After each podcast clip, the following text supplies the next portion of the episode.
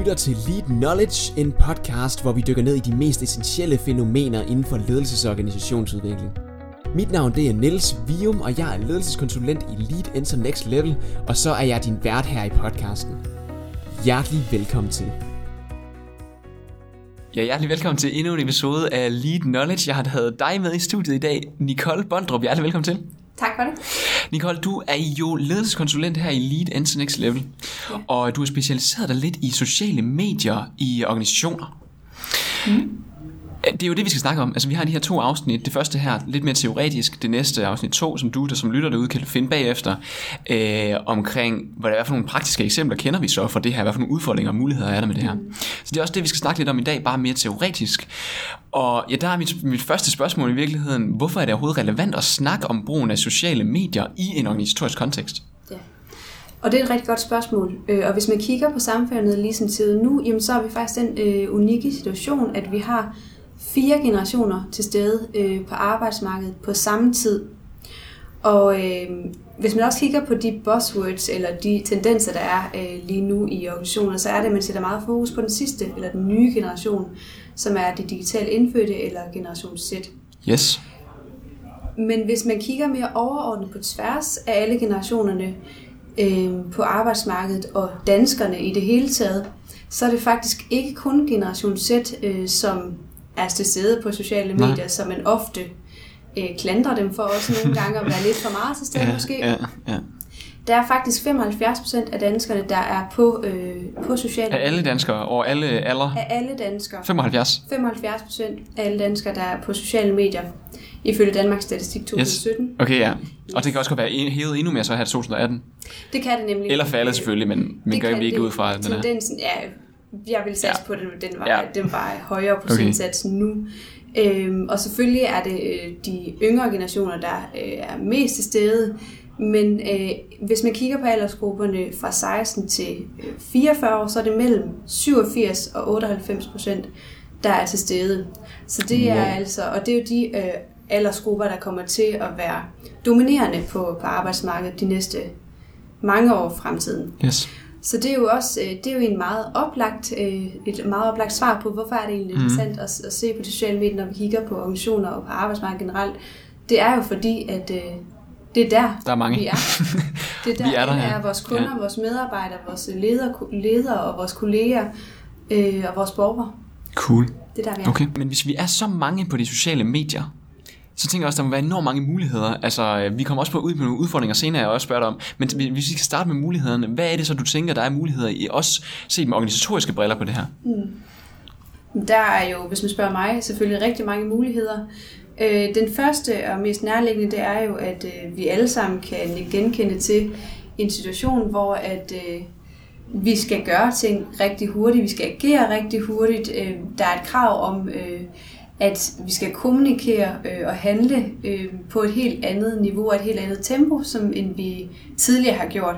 Og det kan de sociale medier blandt andet være et redskab til, fordi at de via deres øh, ja, simpelthen måden, det er bygget op på, kan indgå i for eksempel øh, Messenger eller besked chatfora, hvor, øh, hvor man kan respondere lynhurtigt på hinanden, og man får notif- notifikationer hver gang ja. der er et svar osv. Så, videre. så det her med den her hurtighed, det her hurtighedsparameter. En anden ting, det er, øh, at det kan understøtte det her udefra ind fokus, som mange organisationer også har fokus på i dag. Det her med øh, for eksempel øh, sammenskabelsesdagsordenen i de Mm. offentlige organisationer, hvor man gerne vil øh, invitere øh, borgere ind, eller selv komme ud øh, og på en eller anden måde arbejde sammen og skabe noget velfærd sammen med andre, øh, hvor at de sociale medier er en, en mere oplagt øh, indgangsvinkel og platform at gøre det her på sammen øh, med borgere, fordi borgerne alligevel er der. Yes. Så det behøver, det, be- borgeren behøver ikke længere at møde op på Rådhuspladsen kl. 18 Nej. tirsdag aften. Man kan, man kan bare Ja. ja. logge ind på øh, kommunens Facebook, hvor de er blevet inviteret i en gruppe øh, og snakke sammen derinde. Øh, og det samme i forhold til det private sektor, altså mm. det her med at, at, at sikre og understøtte en, en efterspørgselsorienteret forretningsudvikling øh, eller virksomhedsdrift, om man vil. Yes. Øhm, Og så en anden ting, som jeg også gerne vil nævne, som også er meget op i tiden, det er det her omkring hele det her fake news. Ja. For vi lever jo også i en verden, hvor øh, fake news bliver spredt, og det bliver spredt med lynets hast. Ja. Øh, særligt på sociale medier er det rigtig, rigtig nemt for folk øh, at sprede noget, som øh, måske ikke har det største øh, forskningsbaserede grundlag Ja, ja, øh, bag ja. sig. Og der er det jo også en måde for organisationer, både offentlige og private, at imødekomme de her øh, rull, eller de her tendenser, der er i fake news, og kunne øh, give et modsvar. Øhm, for vi ser jo også en situation, hvor at tilliden til øh, offentlige institutioner, øh, eller store organisationer i det hele taget, er faktisk faldende. Mm-hmm. Så, så det her med også at kunne, øh, kunne i hvert fald imødekomme, men måske endda opbygge, genopbygge noget af den her tillid til det offentlige ved at ramme med deres øh, indgangsvinkel Ja. og, og, og hvad hedder det, viden og fakta information i, i det hele taget om, øh, Cool. om tendenser som fake news. Fordi nu er du også allerede en lille smule inde på det næste, næste rigtig spændende, nemlig udfordringerne.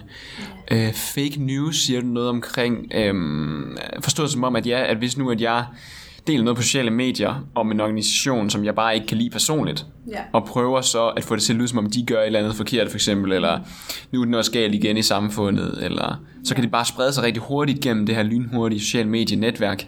Mm. Øh, hvad er der ellers af udfordringer sådan umiddelbart øh, med det her, både set fra en organisatorisk synspunkt, måske også samfundsmæssigt synspunkt? Ja. Altså, hvis man spørger ude i organisationer, så vil de jo sige med det samme, uha, det er lidt farligt, fordi vi mister faktisk lidt kontrollen her. Nå, Vi er vant til at kommunikere øh, via andre mere traditionelle kommunikationskanaler øh, eller øh, Mm. fora, eller øh, og agere øh, sammen, når vi for eksempel løser opgaver i en-til-en relationer, hvor vi styrer, øh, faciliterer seancen for eksempel. Her der slipper vi faktisk lidt kontrollen, øh, og det betyder også, at vi bliver lidt mere bekymrede for shitstorms, fake news. Hvad gør vi, hvis det er sådan, det bare går fuldstændig galt, og der er en eller anden, der øh, tolker øh, formålet med den her gruppe omkring samskabelse på mm. en helt forkert øh, måde, end hvad intentionen var.